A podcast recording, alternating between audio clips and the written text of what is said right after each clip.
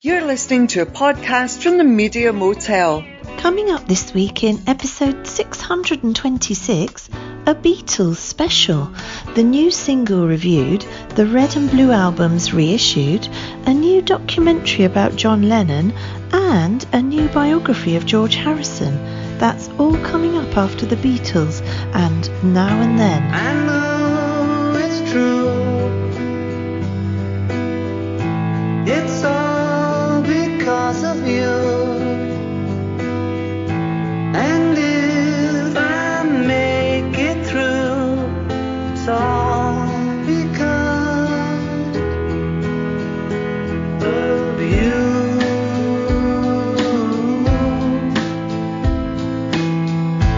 And now and then, if we must start again,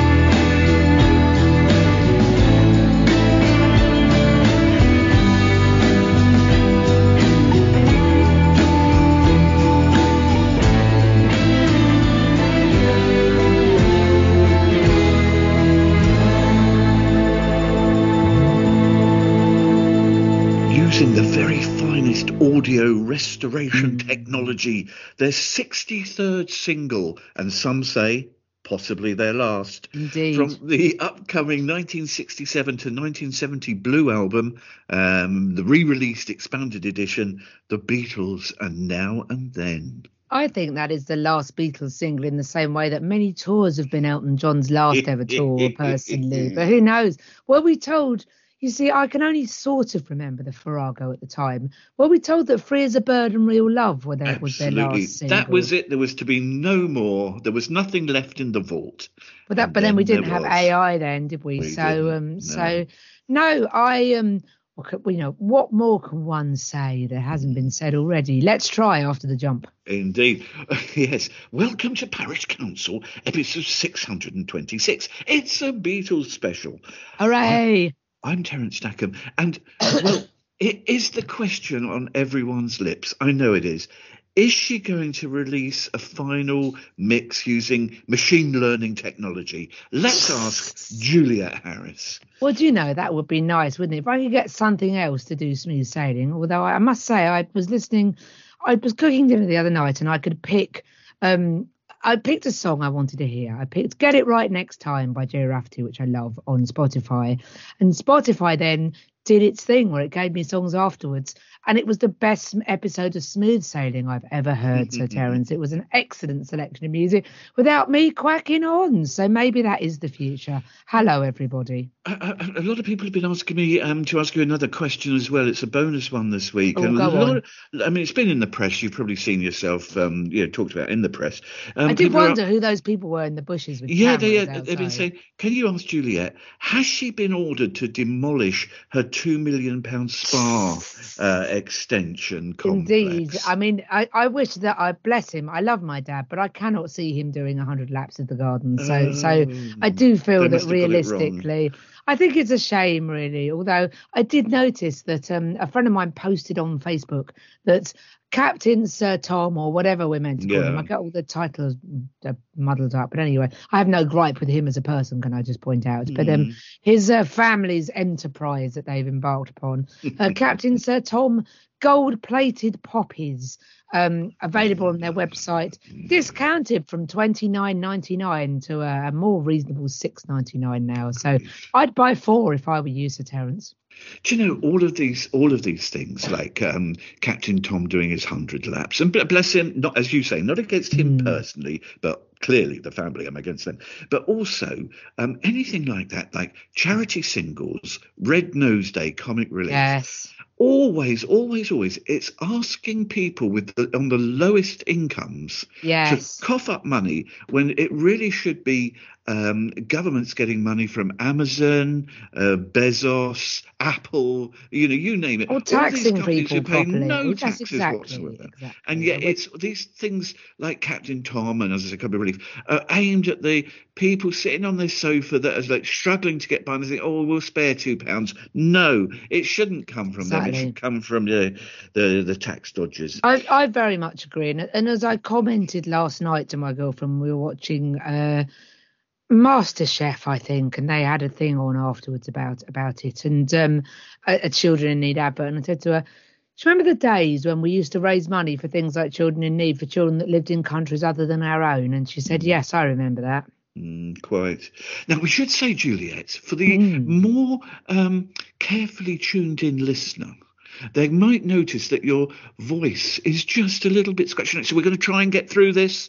We, we can, will. We, we, we will. We'll not much like Dan, Daniel Bedingfield, we've got to get through this. So my apologies if I'm offending any oral you sensibilities this week. It's really good of you to come along and uh, and uh, yes, it's been a, a huge. It's been a, a long trip from the kitchen to the, the, to the spare room, Terence. Spare yes. room, yes. So there we are. Now and Then, described by Apple, as we say, like the last Beatles song, constructed from a demo that Yoko passed on to Paul in nineteen ninety-four. It seems the same tape that brought forward "Free as a Bird" and "Real Love." Yes. But we know those songs were easier to create with the technology in the mid nineteen nineties. Mm. They were released in ninety-five, ninety-six, respectively. It needed new technology. Technology available only very recently for Peter Jackson to be able to isolate the vocal of John Lennon and separately the piano, and to take out all the hiss and noise from the scratchy demo cassette tape recorded in nineteen seventy-seven. Now, its release is also something of a marketing tool. I mentioned earlier it'll be added to the expanded and remixed reissue mm. of the Beatles sixty-seven to seventy, and the other side of the single, Love Me Do, again more marketing. It's from the equally expanded, remixed and reissued the Beatles sixty-two to sixty-six. They're both better known as the Blue and Red albums. Talking about them a bit later. So that's the background, but the key question, Jules, is this: The Beatles, Now and Then. Is it any good? It is quite good, actually. I must say, I really quite enjoyed it. I thought it was, um, I thought it was, it had a really nice sort of uh, nostalgic kind mm. of melancholy to it, which I think really very much fitted the sort of the the atmos in which it's released. Can I just put it on record that I hate the the uh, the art? I think the cover art is mm. dreadful. It is. Um, someone described it on Twitter as looking like the opening titles of a gentle sitcom featuring Anton Rogers in the nineteen eighties, which I thought was spot on. And yes, I know that it's meant to represent things, and people have put it. Yeah. It's meant to the black edging is meant to look like the stripes on the zebra yeah. crossing. I just think it's awful. But I think the song itself is really not bad at all. And like you say, amazing that they managed to use this machine assisted whatever it is technology to separate off vo- uh, Lennon's vocal from the piano because it couldn't be heard. It's, it's an amazing achievement, and it's a really pretty good song. I love Free as a Bird. That is that is my favorite of the new songs, um and I've grown to like Real Love more, actually, having heard it a lot this week because we listened to the Excellent Eras podcast and that the B B C have put out, and that is really very good. And having watched uh, the Beatles at the B B C on Saturday evening, that was on um, the Beatles and the B B C, I think it's called, it was on B B C Two. Um, I've heard it much more, and it is, I like it more than I than I did, but I would put Now and Then as a sort of middle solid good comeback effort. Mm. I think it's a very gentle song, um, quite poignant when you think about Lennon writing it in the Dakota building in the late nineteen seventies. I think it works well. I think inevitably, because of the nature of the song, and it's, it's one of Lennon's mid-seventies sort of wistful songs, as you say, it, it obviously it doesn't feel like a grand ending, and it's, you know, a big, big bashy, little, little loud, cr- crashing ending. It's yearning, bit melancholic, but yes. um, the, the bit that really saves it for me, or saves it for me, a bit I really like about it, is mm. the very Beatley nineteen sixty-seven-ish string arrangements. It, it, it yes, they're to, lovely. Yeah, it's like Shadows of Sergeant Pepper, and in particular, I Am the Walrus, the kind of stabbing violin sounds. But um, so of course, you know, of course, the thing is, there's such a pang in hearing them all together, and the song video plays even mm. more on our heartstrings, I think, by bringing all four of them together, along with clips from the past, you know, gradually taking us back to the nineteen fifties. I wonder when the fuss dies down, um, Now and Then, will it? I think it'll be seen as a sort of sweet coda to the yes. Beatles story, but as a standalone song, I don't think it'll find its way onto many people's sort of Beatles playlist top twenty or whatever. Probably not, but, uh, no. A, a neat idea carried out equally pleasantly. Yes, I agree. I think that's well put.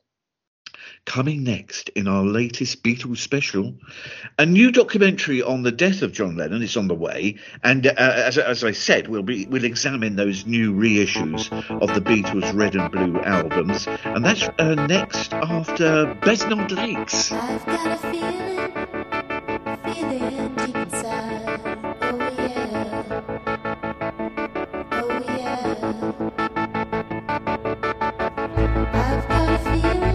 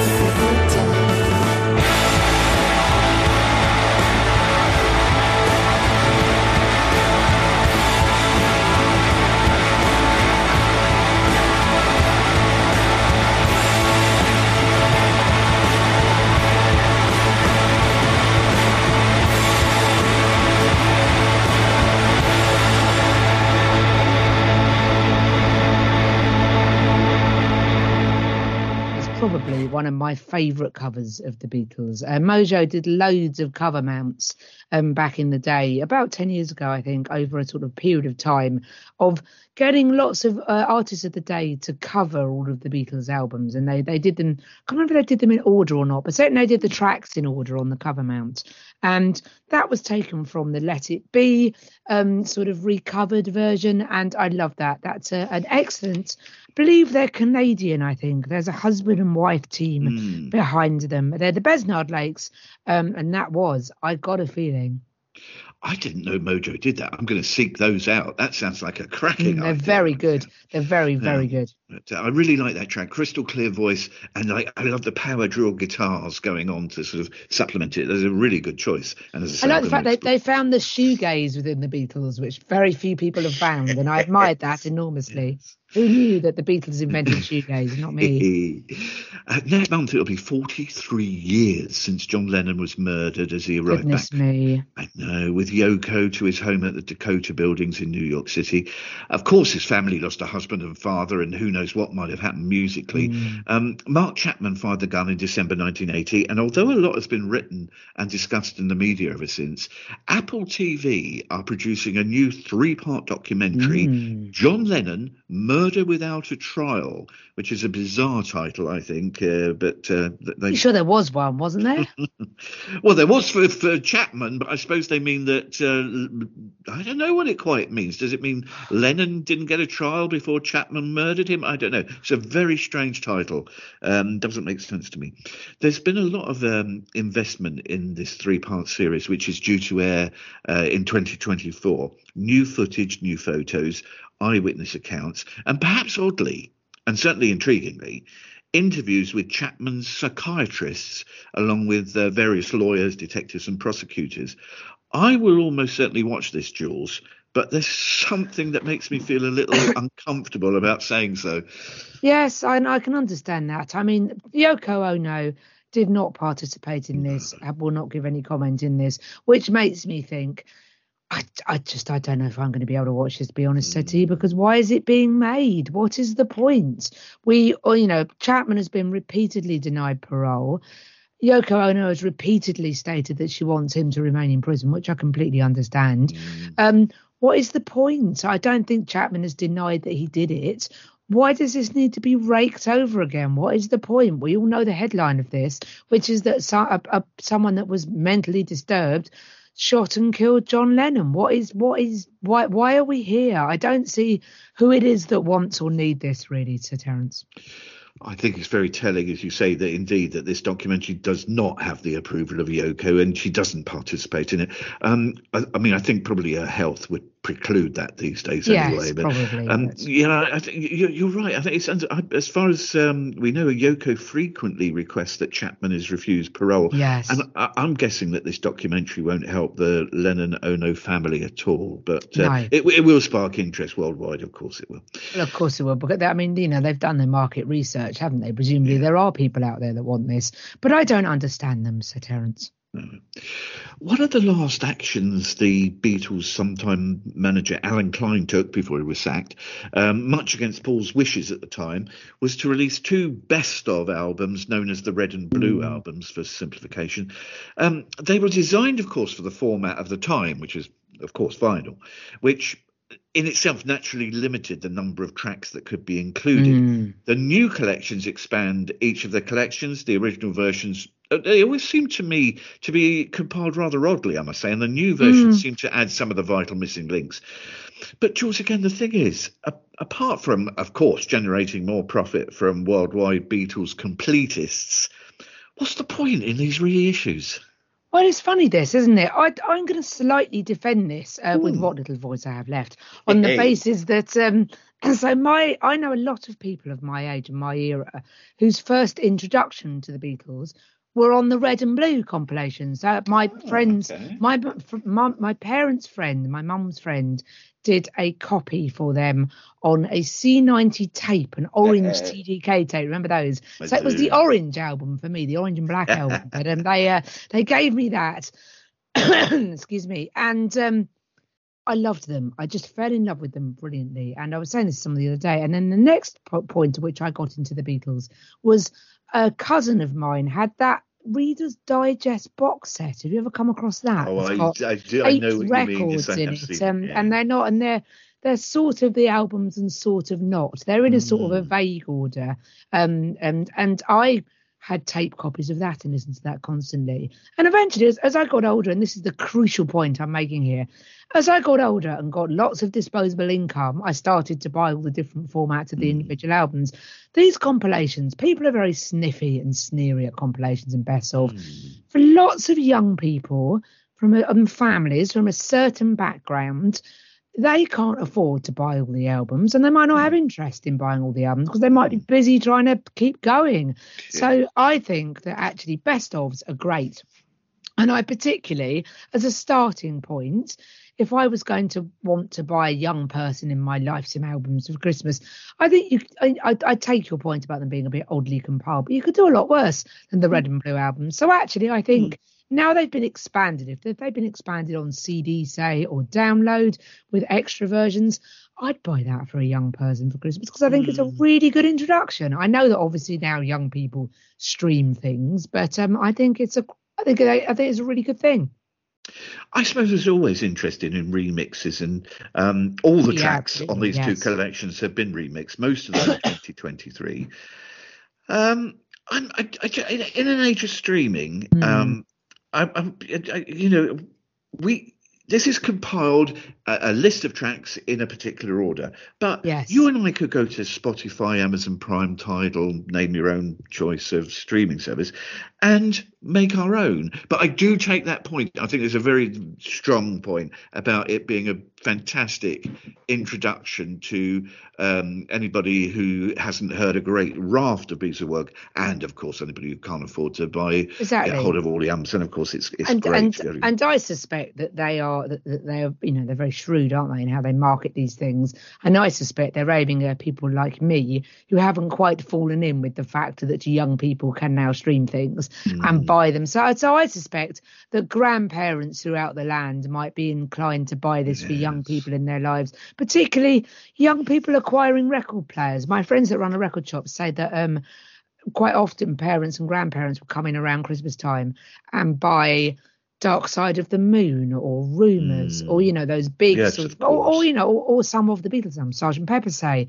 And actually I don't know if they still do this, but Sainsbury's, rather offensively in my view, had a, was selling records at one point, and they had it in a sort of a display in our local Sainsbury's, our local big Sainos, mm. that had a display that called itself a record store, which I found very offensive, not least because they were selling all of the standard albums. I remember friends that ran another shop saying, this is really hurting us because we can always guarantee that if people come in, they might not spend twenty-six quid on the new whatever album, but if we can price Rumours up for thirteen quid, they will probably walk away with that.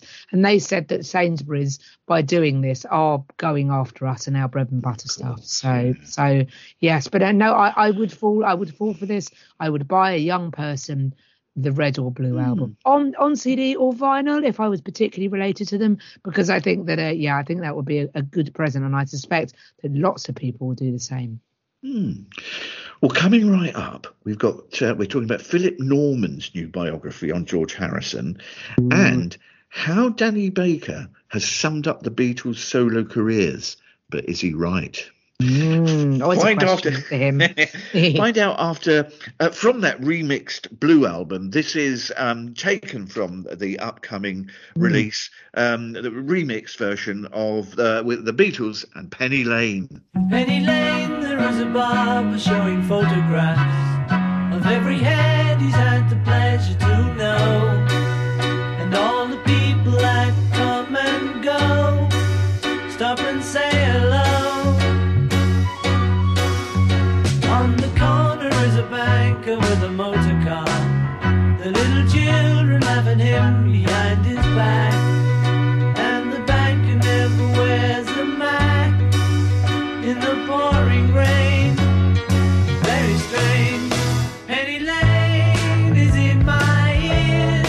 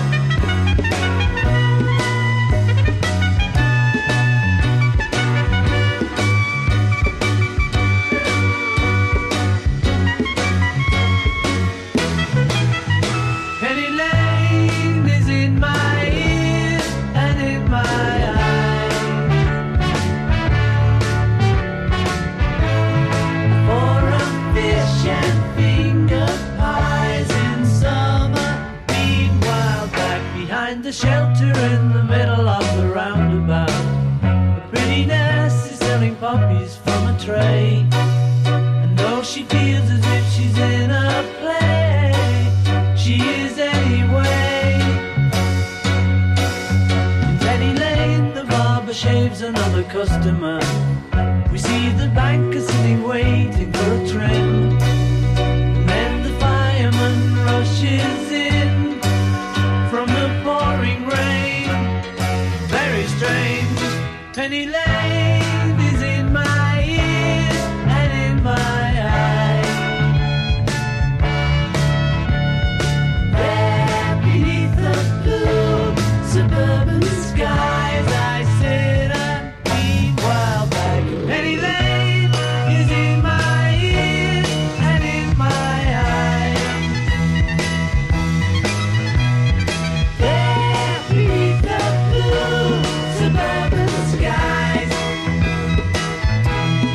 Penny Lane.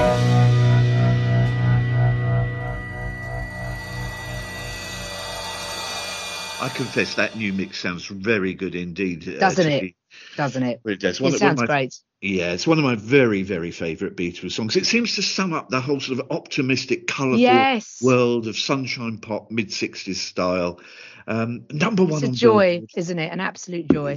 Number one on Billboard, number two in the U K from nineteen sixty-seven, The Beatles and Penny Lane. It's, it's exuberance that I love about that, and the lovely trumpets halfway through. Yes. And it's just, it's great, isn't it? We were talking earlier, um, well, to quote the beginning of Within Without You, we were talking um, earlier during during dinner, trying to decide which is better, Sergeant Pepper or Revolver. And this is an argument I'm sure we can have another time. But um, I, musically, I love the sonic invention of Revolver. But Sergeant Pepper is is itself extremely inventive. By the way, if, no, if people didn't see it on Saturday night, they repeated Howard Goodall's excellent walkthrough oh, of the Sergeant Pepper yes, sounds. That was good, yes. Fantastic. And it was obviously released, when we looked at the end, I fell in, of course, it was released in twenty seventeen for the, mm. the fiftieth anniversary of Pepper. But um, it's fantastic. But the the joy of Sergeant Pepper, it's such a joyful album. It's so playful, and, and all of the mm. sort of sound okay. samples, and the the zoo at the end of Good Morning, and it's, it's just a, it's just a lot of fun. I'm a big fan of it. But yes, Penny Lane really does bounce along and and, mm. and makes the world makes the ordinary world sound very inviting, doesn't it? Really does, yeah. I mentioned recently that I was I was at a book launch in London recently, and it mm. was for. It was for Leslie Ann Jones' new book on Paul McCartney and his mm. time with Wings. It's called Fly Away, Paul. Mm. And uh, I said it a couple of weeks ago, I was sitting next to drummer extraordinaire Clem Cattini, mm. but literally immediately behind me was Philip Norman, who has written biographies of the Beatles, John Lennon, Paul McCartney, amongst many others. And he's now out and about publicising his latest. And what he told me, he said it would be his last book. He's eighty. He said he's he's not going to complete the set. He's done Lennon, McCartney. Um, he's just about uh, he's just written one about George. He said he, he doesn't feel he's got the energy to do Ringo. But he told me it was his last book, George Harrison, The Reluctant Beatle. And it's often written that George actually came from the poorest background of the four Beatles, but it's arguable and probable even um, that his family were the warmest and most supportive. We talked recently mm. about how his mother, Louise, spent hours and hours yes. replying to fans in the kindest way. But here we go again. Philip Norman's book was written without the cooperation of Olivia mm. or Danny.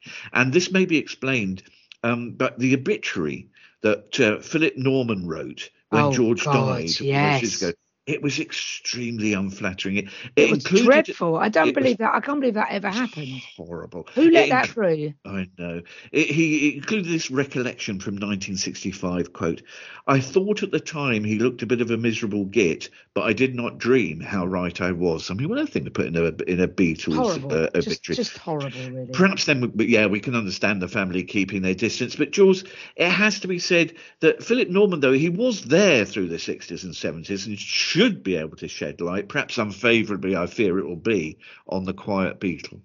The, I, I feel about Philip Norman in the same way as a friend of mine recently was talking about which presenter of B B C Radio four's news programme Today they enjoyed and which they did not enjoy.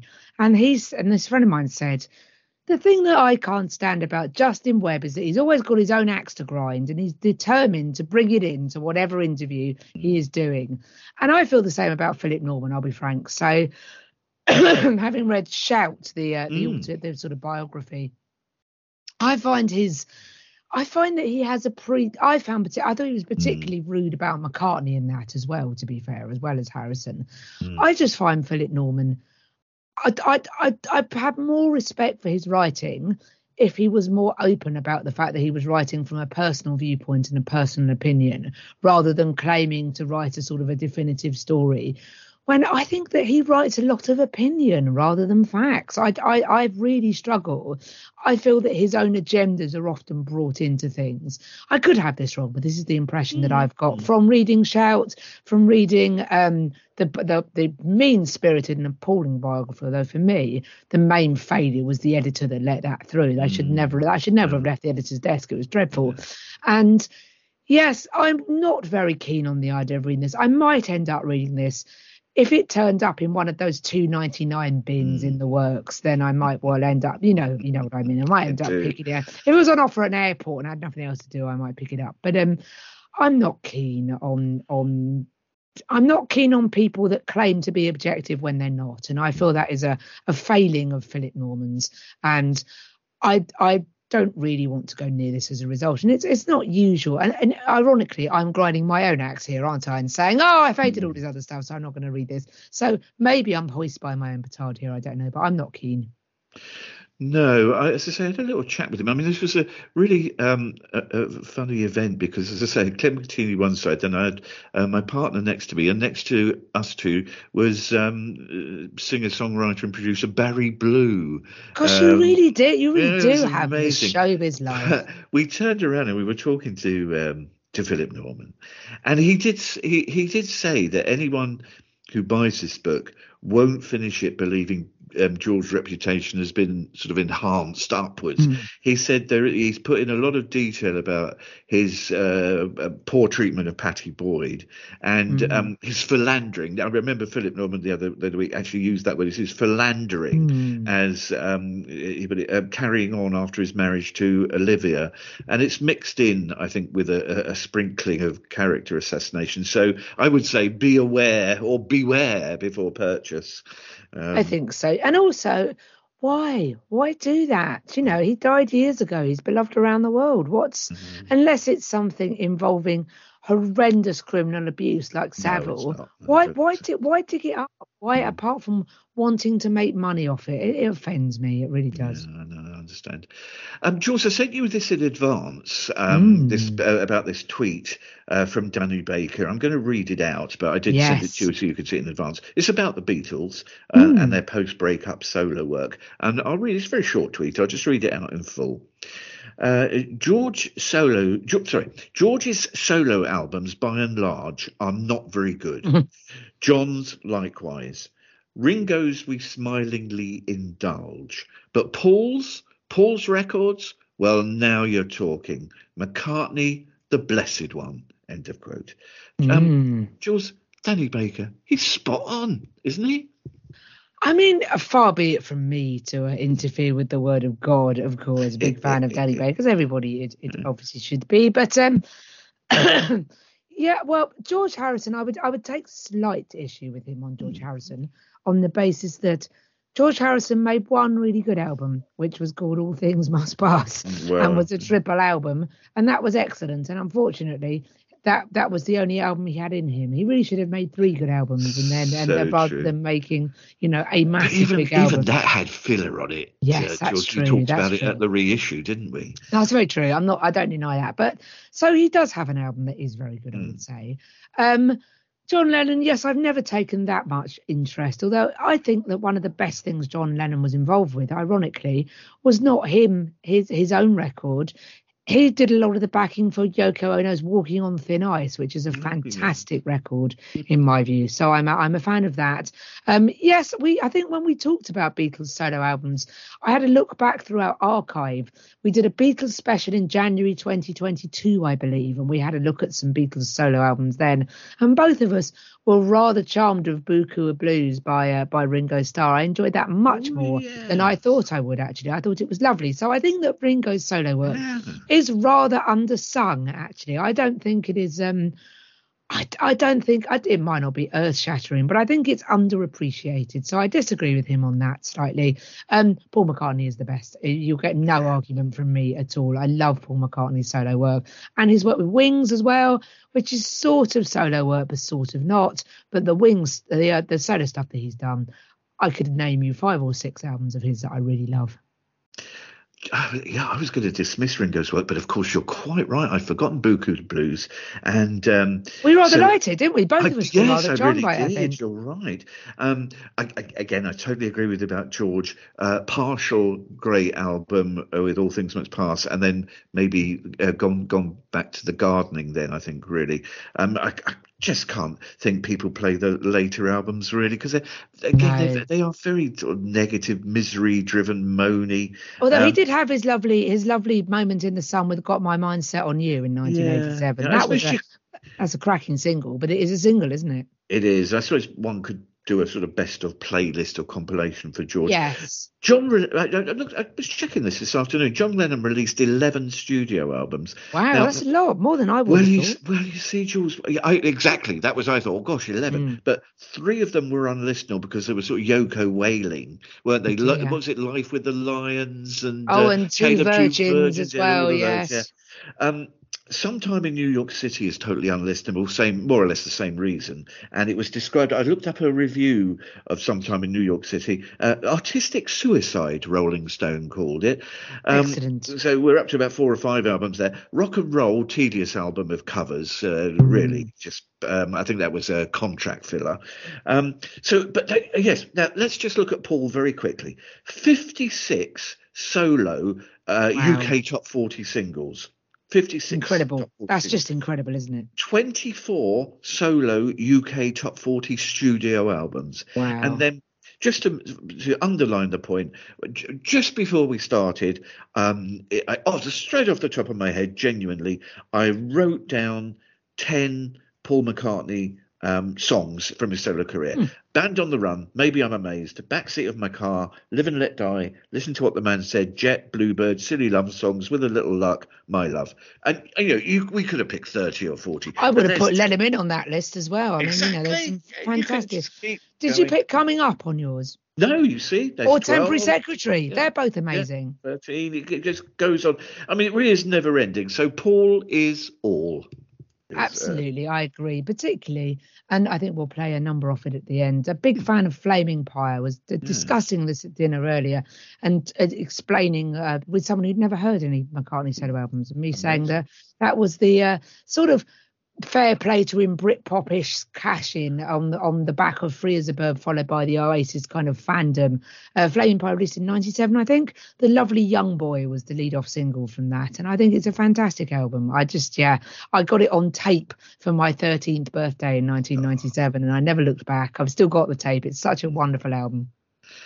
So thanks very much for listening this week. It's been good to have you along. Yes, thank you. Thank you for letting me sandpaper your ears this week. No, very much done, you've done so well. You've done really brilliantly. We've all done very all done well. Very yes. well. Don't forget, you can listen to Juliet Now And Then. Hey. hey, hey, hey. On the radio.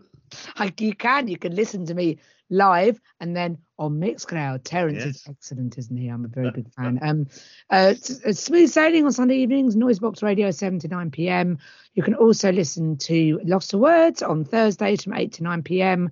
And you can listen any time at all, which is also a Beatles number. You see what I did there? On mixcloud dot com. Yeah. And look for the, bar- the uh, noise, Noisebox Radio channel. So as you said, as you highlighted, back to Paul McCartney and a lovely track from nineteen ninety-seven. I could have stuck a pin in Flaming Pie and picked any song of Flaming Pie to, to, to play it out with. I think it's wonderful.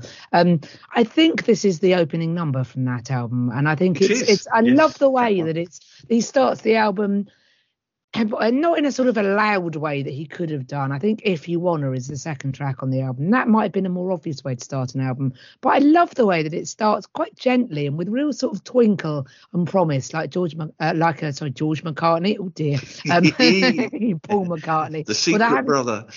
Indeed, although I did once, um, I did once go to a record shop. That reminds me, in Hastings, bless, a second-hand record shop run by a very lovely man.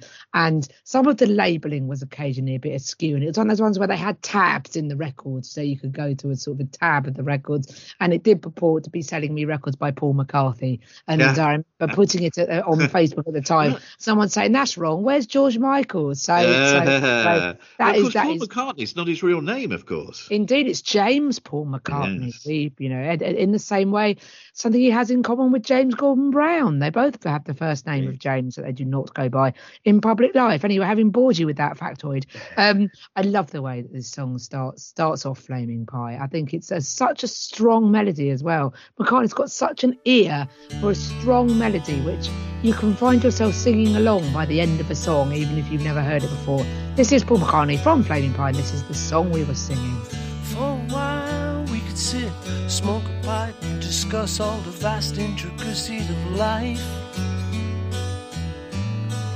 We could jaw through the night, talk about a range of subjects, anything you like. Oh yeah.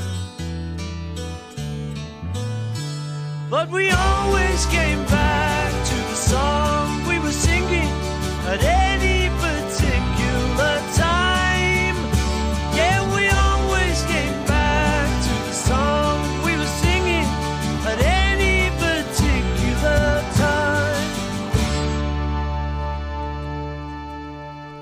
Take a sip, see the world through a glass and speculate about a cosmic solution to the sound blue guitar, caught up in a philosophical discussion. Oh yeah. But we always came back to the song we were singing at any particular time. Yeah, we always came back singing at any particular time.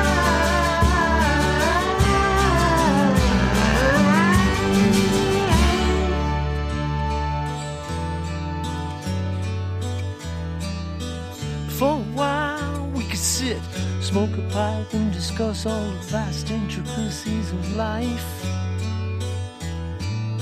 Yeah, we could jaw through the night, talk about a range of subjects, anything you like.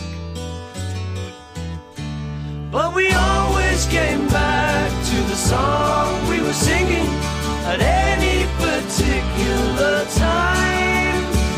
Yeah, we always came back to the song we were singing at any particular time.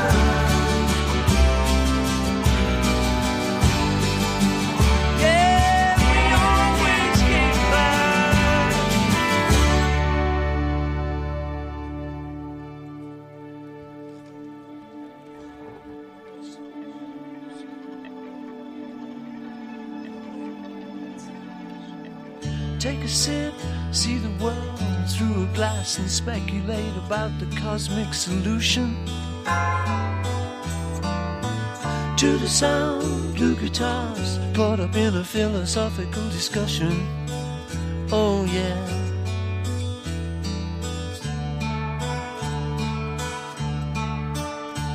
But we always came back to the songs we were singing in any particular.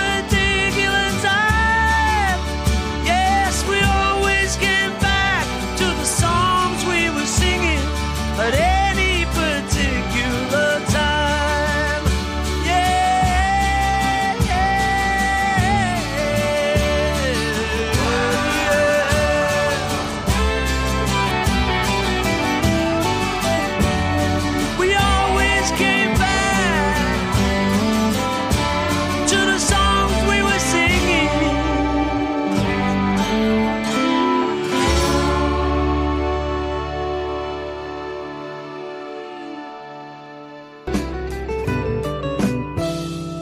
been listening to a Parish Council production.